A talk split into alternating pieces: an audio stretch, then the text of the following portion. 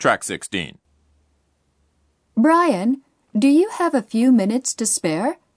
This is about the interim report that I suggested at the team meeting this morning. Sure. It was a great report, which helped uncover the reason for the recent market share drop. I didn't know it went down that much, though. Below 50%, wasn't it? Right. It seems my report shocked everyone at the meeting.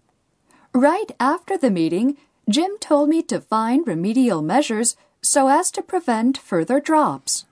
Well, that's a fair assignment considering all the information bases you've completed about the issue. Well, that's the problem. I don't think I'm the right person for that assignment. I believe that the measure should involve changes in marketing strategies.